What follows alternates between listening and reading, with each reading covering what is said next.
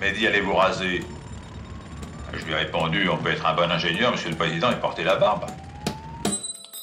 EOX Frequency, le premier podcast qui vous parle des enjeux du monde de la construction. T'as pas de rêve? C'est pas une chose que tu peux savoir à l'avance. Eh ben nous on veut le savoir, c'est pour ça qu'on en parle.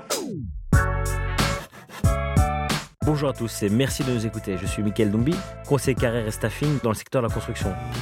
À mes côtés, Michel Godard de deux podcasts Factory Org. Comme chaque mois, nous invitons des professionnels de la construction afin de discuter des métiers et des enjeux de notre secteur. Nous sommes au salon Realty avec un merveilleux soleil qui se lève. À mes côtés, j'ai Michael Dumby. Bonjour Michel. Et alors, on a un invité et donc je vais euh, donner mon micro à Michael. Voilà, bonjour à toutes et à tous. Euh, Nous voici ici effectivement au salon du Realty. À mes côtés, Nicolas Tiliakos, notre expert formateur. Bonjour Mickaël. Comment vas-tu? Bien, bien. Bien, bien. Merci pour ton invitation. Mais avec plaisir. Euh, c'était normal vu, euh, vu ta grande expérience dans, dans le secteur de la construction. Je pense que c'était euh, intéressant pour nous d'échanger là où effectivement se retrouvent tous les différents acteurs du secteur de la construction.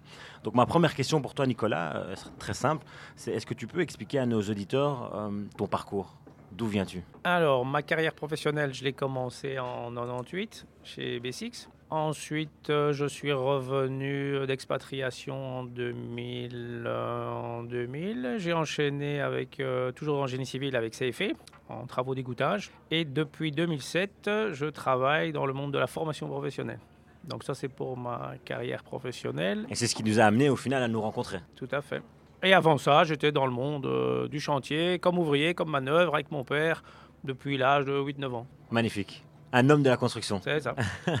Alors, hum, j'ai une question qui me vient ici euh, à l'esprit pour toi directement, Nicolas. Donc, quand tu nous l'as expliqué, tu viens vraiment du secteur de la construction. Tu as commencé ta carrière donc chez B6, chez CFE, comme tu nous l'as expliqué. Qu'est-ce qui t'a amené à effectuer ce changement, cette évolution au final vers cette euh, fonction de formateur? Je pense qu'au moment où j'ai quitté le secteur, je ne savais pas trop ce qui me poussait à. Donc en fait, pour être plutôt clair, je pense que le secteur, en tout cas les boîtes et l'environnement de chantier que j'ai rencontré durant ma carrière, ne répondaient pas à certaines choses fondamentales chez moi, certains besoins fondamentaux.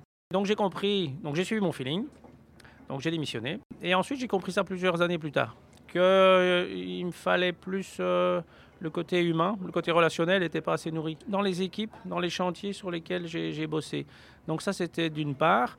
Et l'autre paramètre important qui a joué, c'est et qui rejoint un peu le monde de la formation, c'est l'apprentissage. Je ne pouvais pas accepter que ce soit mon employeur qui décide à ma place quand est-ce que je suis conducteur. Et puis alors le chantier se termine et puis il me propose d'être technicien de chantier. Et, et donc c'est des, des compétences différentes. Et en tant qu'ingénieur industriel à la base, je ne pouvais pas accepter que de changer comme ça de casquette sans qu'on me demande euh, mon autorisation, entre guillemets, sans que j'en ai le contrôle. C'est ça. Et donc là, je rejoins le monde de la formation, où voilà, ma passion maintenant, c'est d'exprimer très clairement justement les parcours qui mènent à, à nos fonctions, nos fonctions de technicien en construction, et pour rendre ça accessible à tout le monde, tout simplement. C'est Ouais. ça. Tu mets en avant le fait que euh, durant ta carrière, tu, euh, malheureusement, tu, tu n'as pas eu, je dirais, un- quelqu'un qui puisse t'accompagner dans le- la réflexion de celle-ci. Euh, est-ce que c'est quelque chose que tu remarques encore ici au quotidien? Est-ce que les entreprises actuellement, vu que tu es formateur, est-ce que tu remarques qu'elles sont toujours dans cette, euh, dans cette approche-là? C'est-à-dire ne pas prendre en compte les attentes euh, de leurs employés? Si on parle de la personne qui va accompagner le jeune engagé, donc un directeur de travaux, un ingénieur ou un gestionnaire, je pense que là c'est personnel, euh, tout simplement. Il y a des gens qui vont avoir la fibre pédagogique, la fibre du formateur ou qui prennent la position du mentor naturellement. Et donc là, ces gars-là, quand on est jeune collaborateur et qu'on travaille dans une équipe dirigée par une personne comme ça, donc automatiquement le résultat est toujours le même. hein. On, devient un jeune collaborateur après 5 ans capable de gérer un chantier ou de gérer des achats ou de gérer, donc ça dépend de la spécialité. Malheureusement, donc dans l'autre cas de figure, c'est que si la personne qui lead l'équipe n'a pas cette touche-là pédagogique de formateur et cette image de mentor, alors les risques, entre guillemets, d'être moins efficace dans la gestion de sa carrière pour le jeune engagé ben, sont sensiblement plus grands. Et je constate de plus en plus maintenant dans ma carrière que, alors que l'on connaît quelles sont les attitudes d'attitude plutôt euh, mentale à avoir pour être efficace dans tel ou tel environnement pour tel ou tel chantier. Donc ça, on connaît.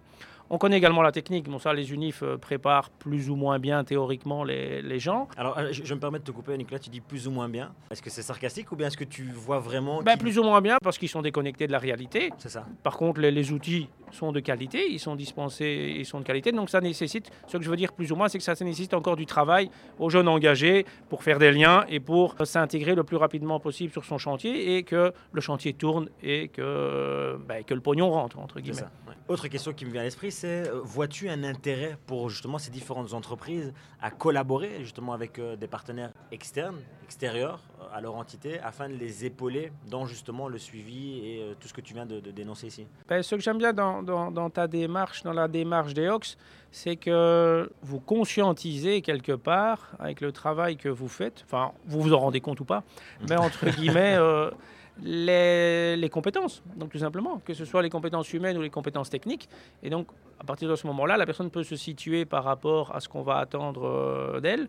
Et, et je pense que vous aidez également les collaborateurs RH qui travaillent chez ces entrepreneurs, qui, elles, n'ont pas spécialement euh, la vision technique ni, ni les outils côté humain. Euh, et donc, je pense que oui, il y a tout à fait un intérêt. Je ferai une petite analogie avec, euh, on tamise du sable, hein, donc on a des grains de sable de 2 mm, de 4 mm, de 10 mm, de 20, de un 714, 514, 21, comme pour le béton, et, que vous aidez les services RH à, à filtrer, à filtrer le fin, du moyen, du plus gros.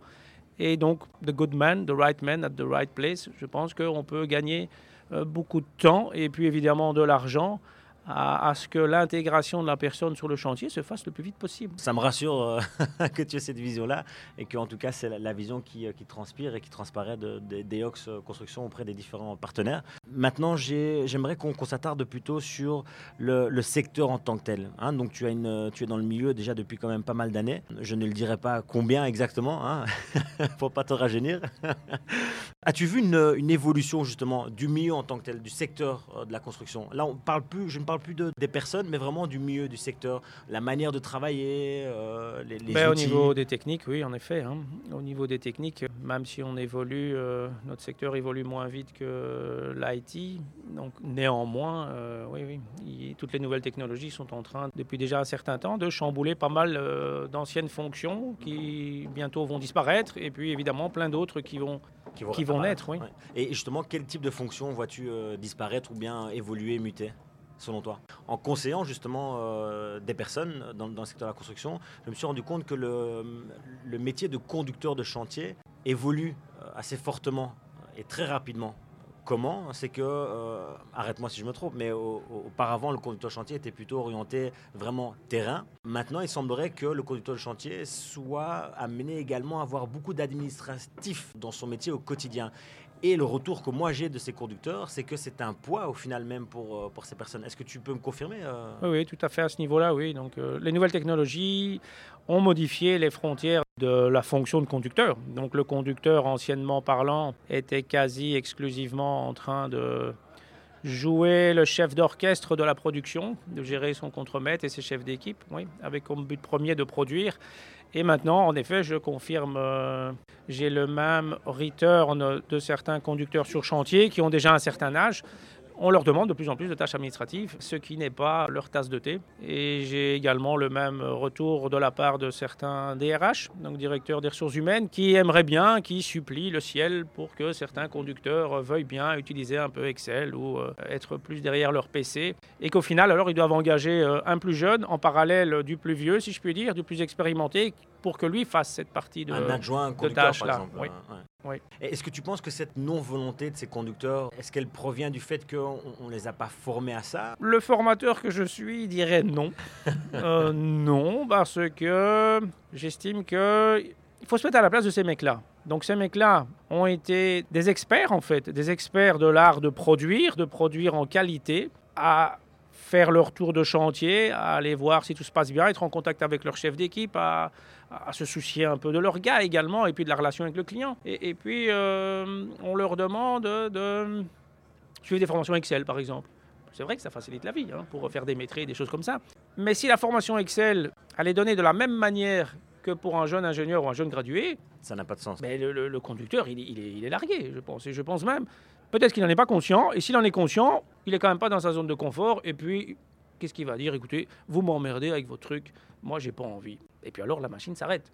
Et puis c'est dommage. Je pense que si on, on, on contextualisait plus cet outil-là pour d'abord les rassurer, ces gars-là, et leur montrer euh, le temps qu'ils pourraient gagner, ben, ils seraient beaucoup plus friands de suivre ce genre de, de formation. Oui. Ah, moi je suis à fond dans l'humain. Mhm. J'écoute. Euh, non, c'est nous qui vous écoutons. Vous écoutez toujours Eox Frequency.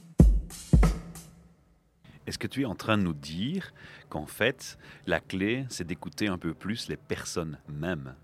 C'est le propre de l'approche humaine d'Eox, justement. Tout à fait, oui.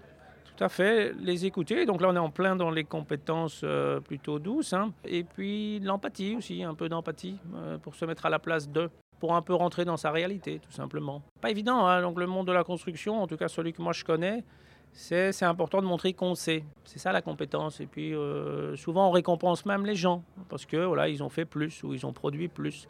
Et donc avoir un gars comme ça qui a 10, 15, 20 ans d'expérience, euh, c'est un peu la, pièce centrale du chantier. Et à un moment donné, il se retrouve étant le jeune apprenant qui ne sait pas utiliser Excel ou encoder sa formule. Euh, bah, il faut se mettre à sa place. Donc il faut lui permettre un peu plus de temps, je pense. Euh, donc rentrer dans sa réalité, c'est un peu ça l'important, je pense. Oui. Est-ce que dans un secteur où, comme on l'a dit, on met beaucoup d'humains actuellement avec EOX, est-ce qu'il y a pour toi des valeurs qui ressortent, qui sont communes à ce milieu? Ben, Les valeurs du secteur, c'est l'efficacité. Euh, donc l'efficacité, une certaine proximité. Maintenant, je suis persuadé que dans les valeurs annoncées, le côté humain, il est annoncé systématiquement et j'y crois. Mais est-ce qu'il est suivi? Maintenant, voilà, entre ce qui est annoncé et comment est-ce qu'on peut voir dans le quotidien, dans les actions, donc là, je constate de plus en plus que l'écart s'agrandit euh, malheureusement. Mais ça, ce n'est que mon point de vue. Nicolas, tu es venu dans nos bureaux et je te remercie encore pour nous former au final au, au secteur, au métier du secteur. Par rapport à ça, je me pose la question de savoir, as-tu, toi, en tant que formateur, tous les éléments en ta possession pour prodiguer justement les différents conseils que tu pourrais donner, les, différentes formations que tu peux également donner? Est-ce que toutes les portes sont ouvertes au final euh, pour toi auprès des entreprises générales, bureaux d'études, installateurs? Est-ce que les entreprises sont prêtes à accepter qu'un formateur externe à leur entreprise vienne?